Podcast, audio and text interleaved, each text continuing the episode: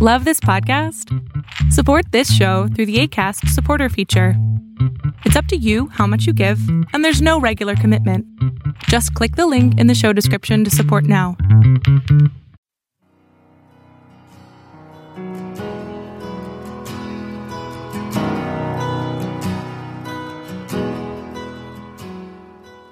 Welcome to Fresh Encounter, the radio ministry of Lifelong Anointing Church. Our mission as a church is to equip the body of Christ to increase in wisdom and in stature, and in favor with God and with men. We're glad that you joined us for this edition of the broadcast. It is our prayer that this broadcast will be a blessing to you. Here now is Pastor Otuno with today's message.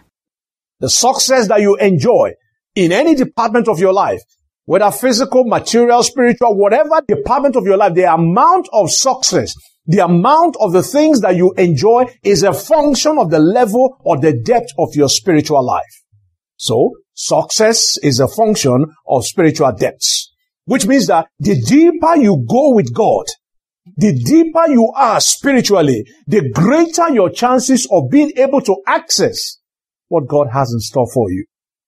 The more intimate you are with the Almighty God, the more you are able to pull and to deliver and to enjoy the things that God has in store for you. Now, while it is good for you to focus on the Almighty God and focus on where He's taking you, it is equally important for us to understand that just focusing on God is not enough. You need something else. You need discipline to be able to pull down and to access and attract into your life the things that God has made available for us one of my favorite authors, and who is a motivational speaker. He's dead now, but his name is Jim Rohn. And Jim Rohn says something that always resonates with me. Jim Rohn says, discipline is the bridge between the goals that you have and the accomplishment that you enjoy. In other words, at the beginning of the year, you had an idea of what this year will look like. The only way you can begin to enjoy those things is for you to be disciplined enough to follow through. And that's what he was saying. He said, discipline is the bridge between the goals and accomplishments. And so while it is good for us to focus on our goals, while it is good for us to focus on the vision that God is giving unto us, please understand that that is not going to be enough to get you what you want. You need discipline in every department of our lives to be able to attract the blessings of God into our lives.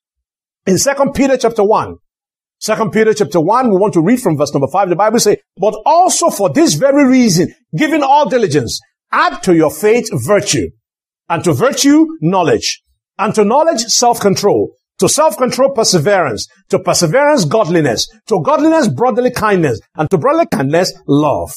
For if these things, all this virtue that I've counted for you, all these virtues that I've outlined, if these things are yours, if that is, if they are operational in your life and they abound, you will neither be barren nor unfruitful in the knowledge of our Lord Jesus Christ. In other words, there is a kind of fruit that your life is supposed to produce as soon as you are related with the Almighty God. Peter is now saying, if you make sure you add all these things to your faith, he said your life will not be barren.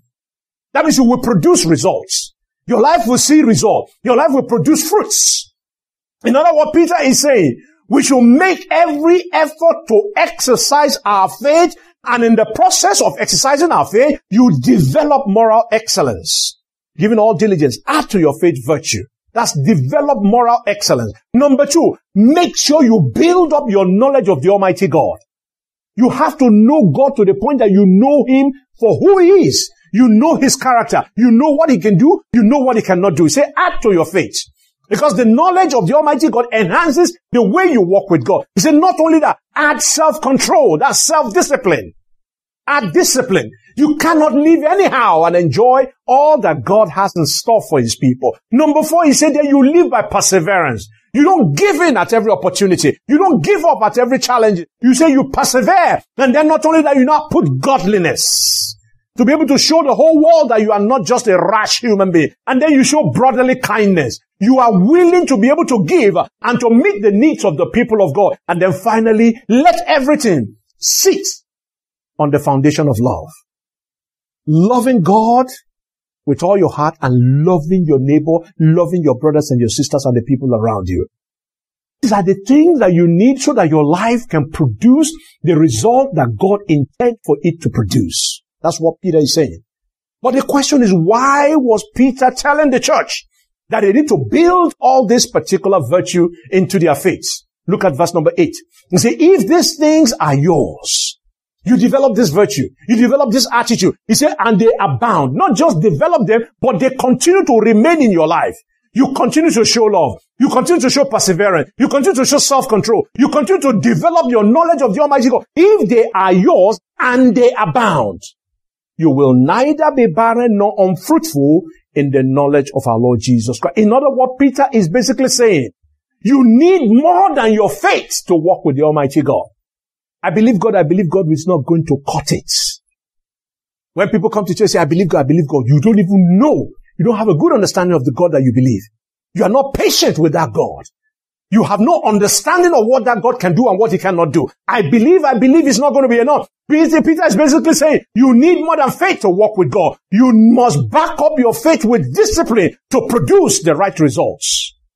You have to back it up. Your faith cannot produce results when it lacks discipline.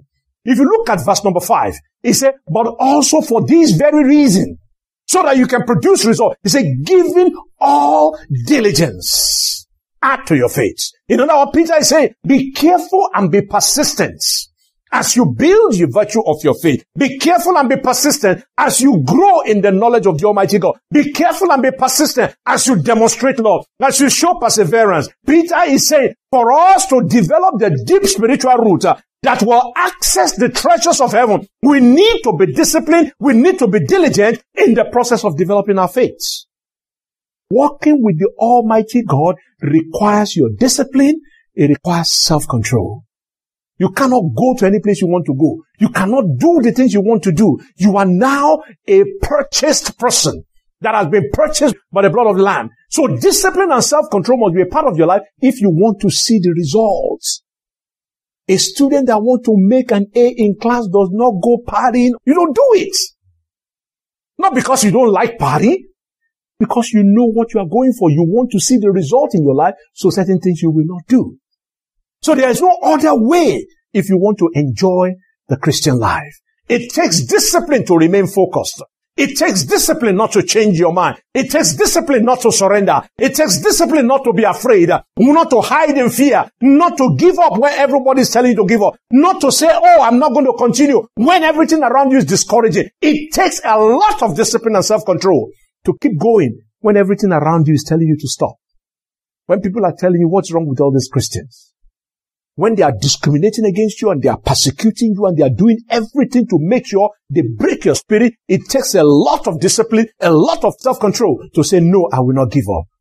What is this thing called spiritual discipline? Spiritual discipline are those practices that promote spiritual growth in the life of a believer.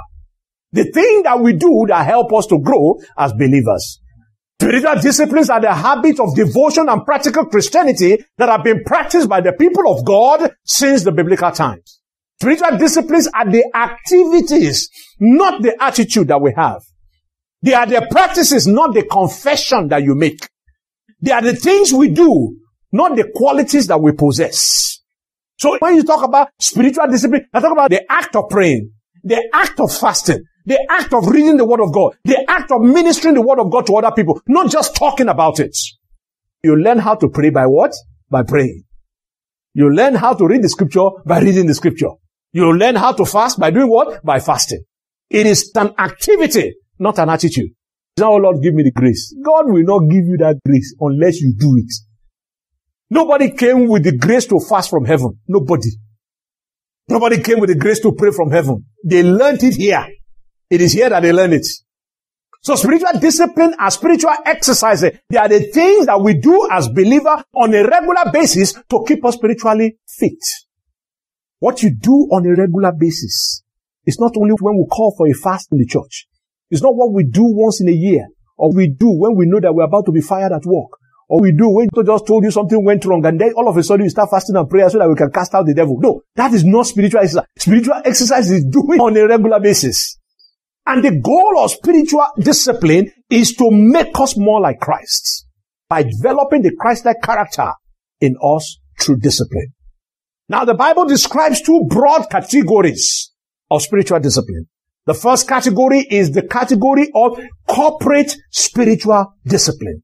Corporate spiritual discipline. That is the spiritual exercise that we practice together as a church. Bible tells us that Jesus Christ, when he got into Nazareth, he went into the synagogue on the Sabbath as his custom was. He fellowship with other people. That is the corporate spiritual discipline. The second category is the personal spiritual discipline. Personal spiritual discipline. That is the spiritual exercise that you do on your own. And let me tell you something. It is good to participate in corporate spiritual discipline, but the one that is most beneficial for you is the one that you do personally. When you pray personally, when you study your word personally, when you engage in the word of God personally, that is the one that gives you result. The Bible says in Mark chapter 1 verse 35, they say, in the morning, rising up a great while before day, he went out and departed into a solitary place and there prayed. Not in the midst of everybody, alone. That is personal spiritual discipline. Now there are those who are of the opinion that once you become a Christian, God takes care of everything. You don't need to pray. God knows what you want. Now, why should you be praying? He knows what you want. Why are you praying? It's a waste of time. Is it that mean that he cannot even give you what you want? There are people who do that. They argue that you don't need to do anything for God to love you more. You don't need to fast for God to love you more. You don't need to pray for God to love you more. God already loves you. Can never take your picture away from his refrigerator. But one thing you must understand is that spiritual discipline is not about earning God's love. Spiritual discipline is not about earning God's love. It's about growing as a believer. It's about maturing as a believer. You think if I do exercise, that will make my wife love me more? No. It's for my own health so that I don't get heart attack. If my wife loves me because of six packs, we would have been dissolved a long time because there's no six packs here. Spiritual discipline is not for earning God's love. No, it's for you to grow as a believer. And please understand, as much as God loves you, you cannot become proficient at anything in the kingdom of God by sitting on the couch. Never. Even in this life that you are in right now, you cannot become an A student by looking at the books. You look at the book. And all of a sudden, there's this osmosis. Content in the book just begin to flow into your head. And you just know everything like that. I wish that were possible. I would have been probably what? Probably I'll be, I'll be a space engineer. I love to fly. So that way I would have just learned everything by just looking at the book or looking at the plane.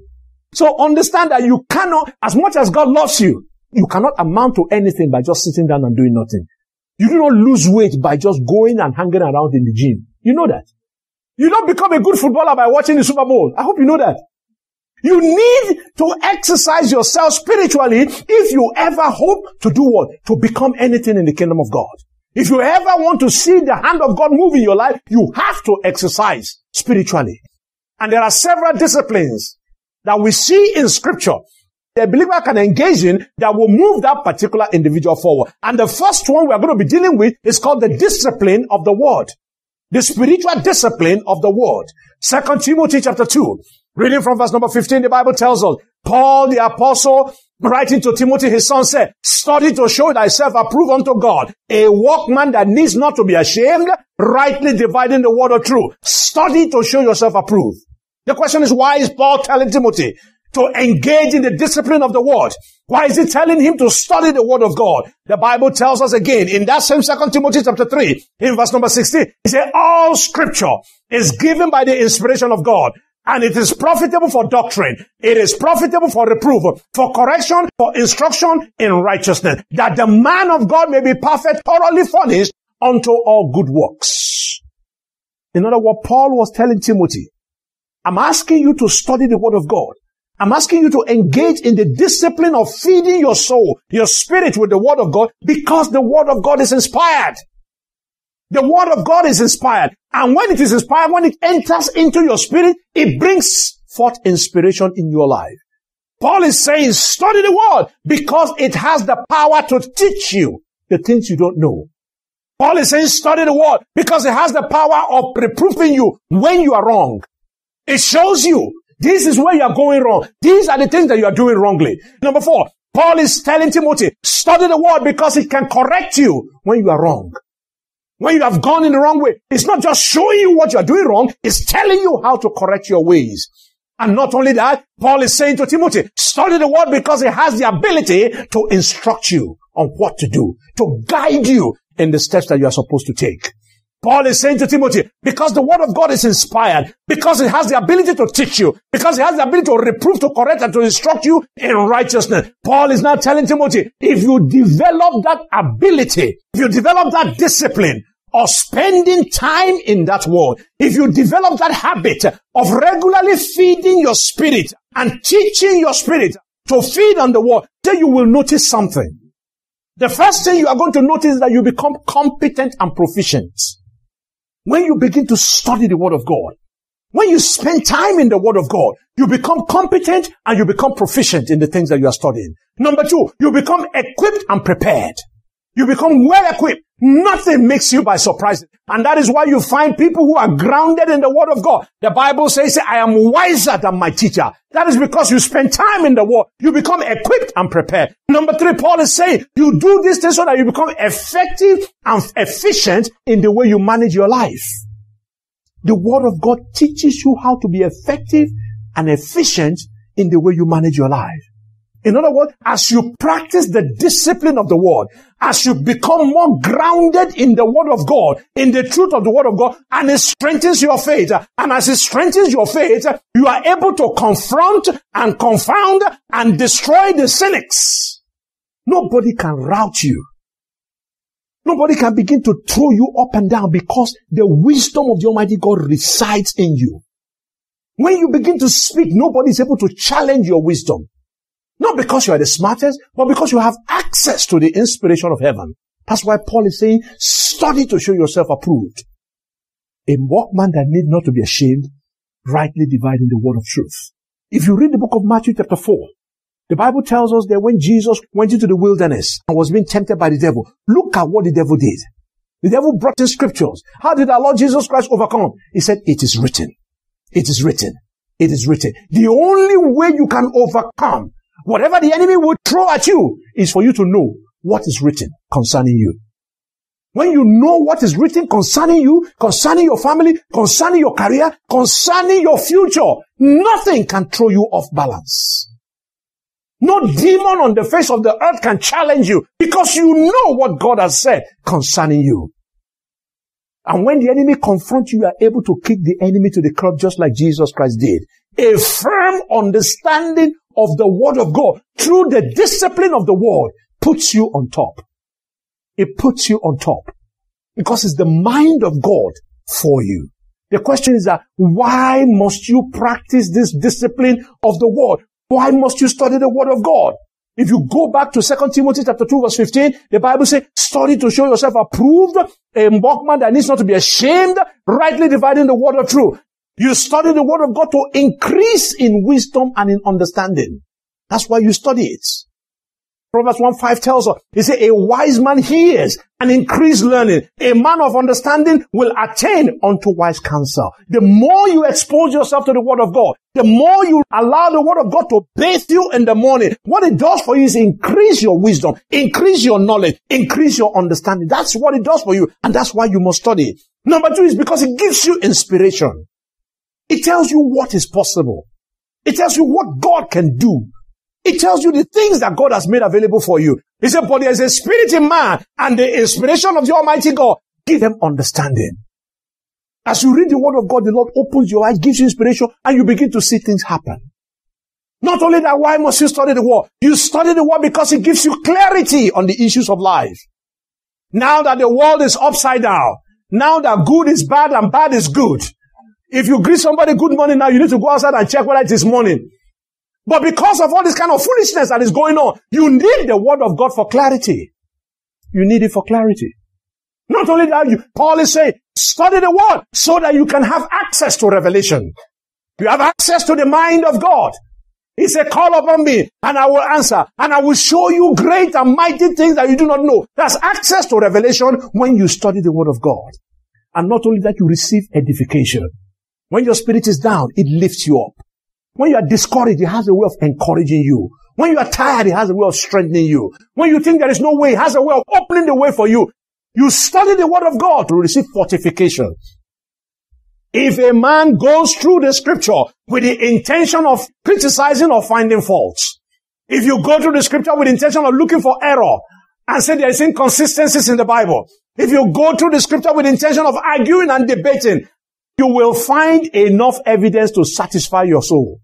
You will find enough. This is a book that is written almost how many centuries ago? Of course, they were not thinking of 21st century terms when they were writing it. They were not thinking about you here in America when they were writing it. So definitely there's going to be something that you will consider to be inconsistent. So you will find enough ammunition to make you entrenched in whatever position that you have taken. But one thing I can assure you is this. If you come to the Bible with those kind of attitude, the attitude of criticizing or finding fault, the attitude of arguing and debating, one thing I can tell you is that the word will not do you good. The blessings of the word will never be released to such a person. The Bible tells us in Hebrews chapter 4 verse 2, he said, for unto us was the gospel preached as well as unto them. There is nobody today that has access to the internet, that has access to cable television, that has never heard the gospel because it's been preached. The Bible said, for unto us was the gospel preached as well as unto them. But it said the word preached did not profit them. Why? Because they went in with the wrong attitude. They went in there thinking they are smarter than God. They went in there thinking that God was making mistake when he said a man shall leave his father and cleave unto his wife and the two of them shall become one. They thought God was crazy at that point in time. The Bible says that the word was preached to them, but the word preached did not profit them, not mixing with faith in them that hear it. They wanted to insist on having their way. And then they said the Bible is not working. I'm angry at God. Does God even notice that you're angry? People do some really dumb things. But that's a story for another day. So if you read the scripture with the intention of mocking it, it will not profit you because you will not have access to its treasures. But when you read it with an open mind, the Lord opens up. The scripture opens up. The scripture begins to deliver on his promises. He begins to give you the things that he has promised to give unto you. The question then is how do you read the scripture so that it can deliver its maximum benefit to you? How do you read the scripture? Number one, you read it prayerfully. He said, forever, O Lord, your word is settled.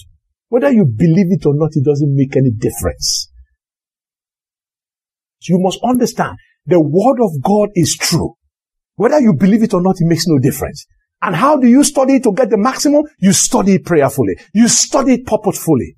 You go to the word of God with a specific purpose. I want something from this. You don't just go in there because you are tired or you cannot sleep at 3 a.m. and you're looking for something to put you to sleep which is very good if you read Leviticus. You can sleep very quickly. You study prayerfully. You study purposefully. You study passionately. You study patiently. There are things that are difficult to understand that you have to read it over and over and over for you to understand what the Lord is talking about. And then you read it persistently. You don't read it once and leave it alone. You go back to it. You go back to it. The Bible said the word of God is new every day. So the more you read it, the more it becomes fresh unto you. That's how you study the Word of God. And there is strategy for you to be able to mine the Word of God. There's a strategy for being able to pull in the Word of God out. And what are the strategies for studying the Word of God? Basically, there are three strategies. The first one is to study it by chapter. You take a chapter of the Word of God and you study it.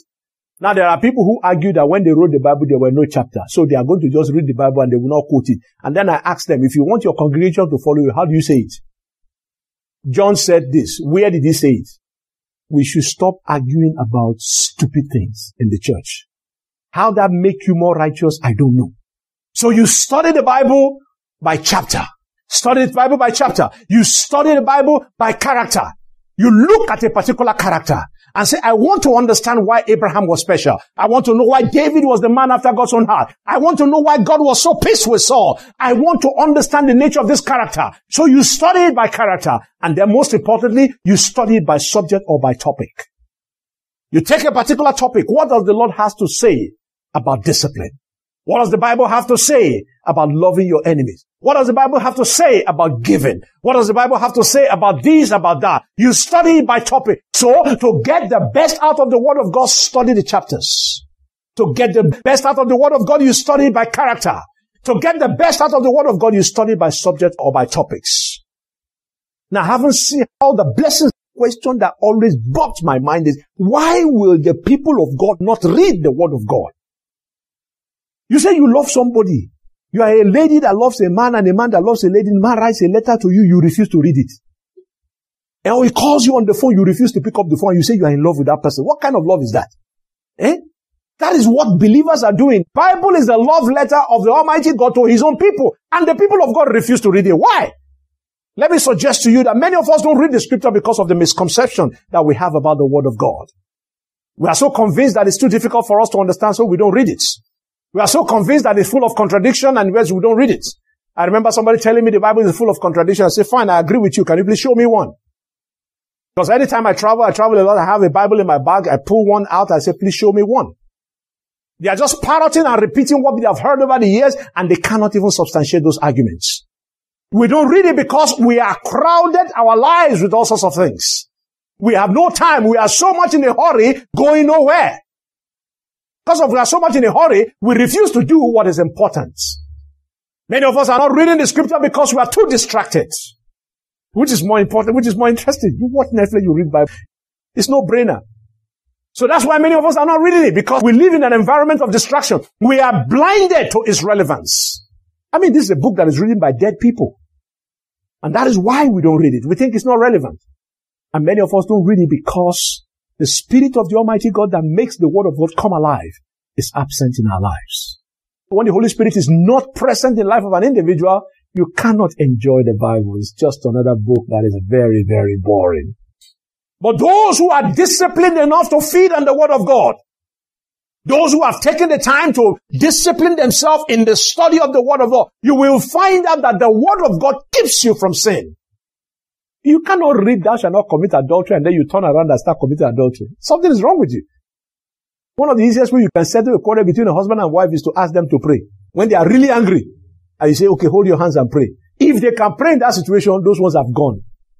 If you can be angry at somebody and you're holding your hand and you're still speaking in tongues, something is wrong with that person.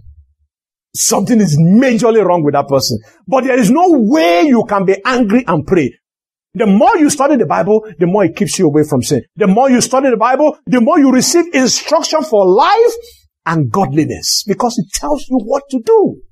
It gives you instruction for life and godliness. The more you read the Bible, the more you have direction and guidance. That is, those are the benefits and it protects you from the enemy. The Bible tells us when the Lord was talking about Job, he said, have you seen my servant Job? That is, there's nobody like him. And Satan answered in verse number nine of Job chapter one. He says, Satan answered and said to the Lord, does Job fear the Lord for naught? Hast thou not made an edge about him and about his house and about all that he had on every side?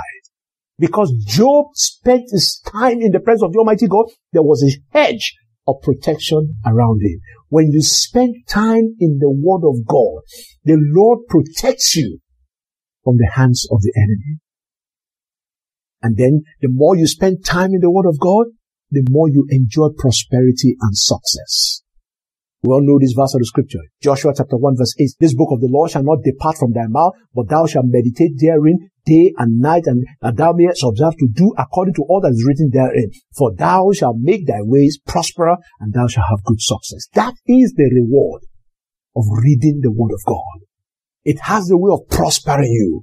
It has a way of making your way to be successful. It has a way of keeping you from the danger of enemy. It has a way of keeping you from foolish decision. It has a way of guiding you. Thank you very much for listening to our program today. We invite you to join us every Sunday at 10 a.m. for our Sunday worship service at 2711 Murfreesboro Road in Antioch, Tennessee. We also host Bible study and prayer meetings every Friday at 7 p.m. Visit us online at www.lifelonganointing.com and on Facebook, Twitter, and YouTube. Join us next time for another edition of Fresh Encounter. On behalf of Lifelong Anointing Church, we thank you for listening.